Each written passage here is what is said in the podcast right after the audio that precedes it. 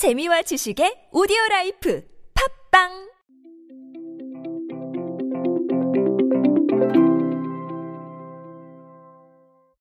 여러분은 올 상반기에 어떤 옷을 구매하고 또 어떤 옷을 입으셨나요? 뭐 각자의 취향에 따라서 여러 가지 방향성이 있었겠지만 온라인 패션 store인 무신사는 상반기 판매량을 분석한 결과 건강한 라이프 스타일과 편안하고 실용적인 패션이 접목된 이른바 Wellcom, wellness plus comfort죠. Wellcom 트렌드가 두드러지게 나타났다고 직접 밝혔습니다. 오늘은 이 얘기를 간단하게 드리도록 하겠습니다. 안녕하세요. 인싸의 시대 그들은 무엇에 지갑을 여는가의 저자 노준영입니다. 여러분들과 함께 트렌드로 보는 요즘 세상 이야기로 소통하고 있습니다. 여러분의 방향성 설정 그리고 다양한 활동에 꼭 필요한 트렌드 지식들 모아 모아 계속해서 전달해 드리고 있는 중입니다. 어, 일단 무신사 통계를 좀 보면요. 흡습성이 좋고 빨리 마르는 기능성 하이 이런 것들이 상반기 판매량을 봤을 때 지난해 같은 기간보다 한 500% 정도 늘었다고 합니다. 이걸 두고 무신사는 사회적 거리두기를 고려를 해서 홈트레이닝이나 등산 등 비대면 방식으로 건강한 생활을 즐기려는 소비자가 늘었기 때문이라고 보인다. 이렇게 말을 했습니다. 재택근무나 원격 교육 등 활동 반경이 좁아지면서 이른바 원마일웨어, 이 원마일웨어라는 게 뭐냐면 여러분 가까운 반경 내에서 편하게 어, 입는 옷들을 말합니다. 예를 들면 뭐 홈웨어나 슬리퍼 혹은 뭐 집에서 입으시는 정말 편한 옷들 있죠. 예, 그런 옷들을 다 이렇게 얘기를 합니다. 이런 one mile wear가 281% 늘었다고 합니다. 특히 조금 더 구분을 해서 말씀을 드리면 loungewear 홈웨어가 281%, 슬리퍼가 262% 정도 늘었다고 합니다. 그러면 우리가 여기서 뭘 발견해야 될까요? 가장 두드러지는 건 집에서 활동을 하셨다. 혹은 근방에서 활동을 하셨다라는 게 되겠죠. 그러면 우리 어떤 트렌드와 연결이 가능할까요? 홈코노미입니다, 여러분. 그쵸?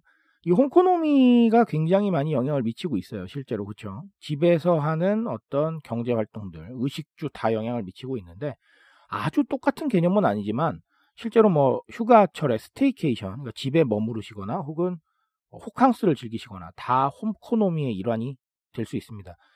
홈캉스 즐기시려면 편한 옷 입으실 수 있어요. 호캉스 즐기셔도 마찬가지고 그리고 어, 그런 각종 활동을 할 때 드시는 것부터 시작해서 각종 모든 활동들이 다 이루어져야 되기 때문에 소비가 발생할 수밖에 없죠. 그 소비 자체가 다 홈코노미인 겁니다, 여러분. 그러면 이렇게 one mile wear들이 많이 팔렸다는 것도 어, 홈코노미의 영향을 받았다고 볼 수 있겠죠. 이 one mile wear만 사신 게 아니라 어, 다른 각종 집에서 활동하는 것들을 위해서 구매를 하셨을 가능성이 높기 때문에 역시 홈코노미가 최근에 우리 많이 영향을 줬구나라는 걸 알 수 있습니다. 그래서 집안에서 하는 활동들 이런 활동들에 주목을 하셔서 제가 어, 너무 바깥에서 생각하지 마시고 스스로 무엇을 하는지 한번 생각을 하셔서 컨텐츠나 서비스에 반영할 필요가 있다라고 말씀을 드린 적이 있죠. 오늘도 그 부분 꼭 알아가셨으면 좋겠습니다. 또 다른 하나는 이제 뭐 레트로 트렌드에 따라서 일명 벙거지라고 불리는 bucket hat이 200% 정도 늘었다고 합니다. 이 밖에 통이 넓은 wide 팬츠, baggy 팬츠, jogger 팬츠 이런 것들도 수요가 증가하고 있다고 하네요.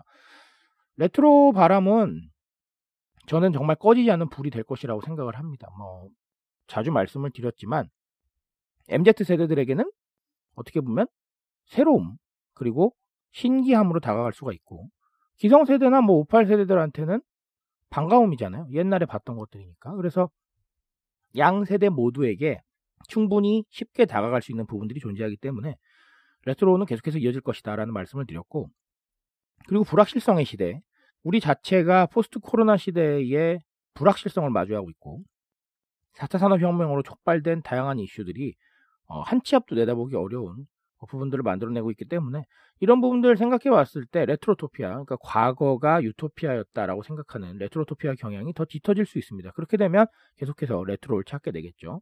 우리 주변에서 단순히 과거를 논하는 게 아니라 어, 과거에는 무엇을 했었나 그리고 과거로 촉발된 트렌드로 우리가 무엇을 대중들한테 어필할 것인가를 키워드로 잡아서 그 키워드를 바탕으로 어울리는 제품들을 뽑아내는 작업들이 좀 필요할 것 같습니다. 무조건 과거니까, 무조건 옛날 거니까 이거는 다 될 것이다 라고 생각을 해서 재출시부터 하시는 건 저는 굉장히 위험한 선택이라고 생각을 합니다.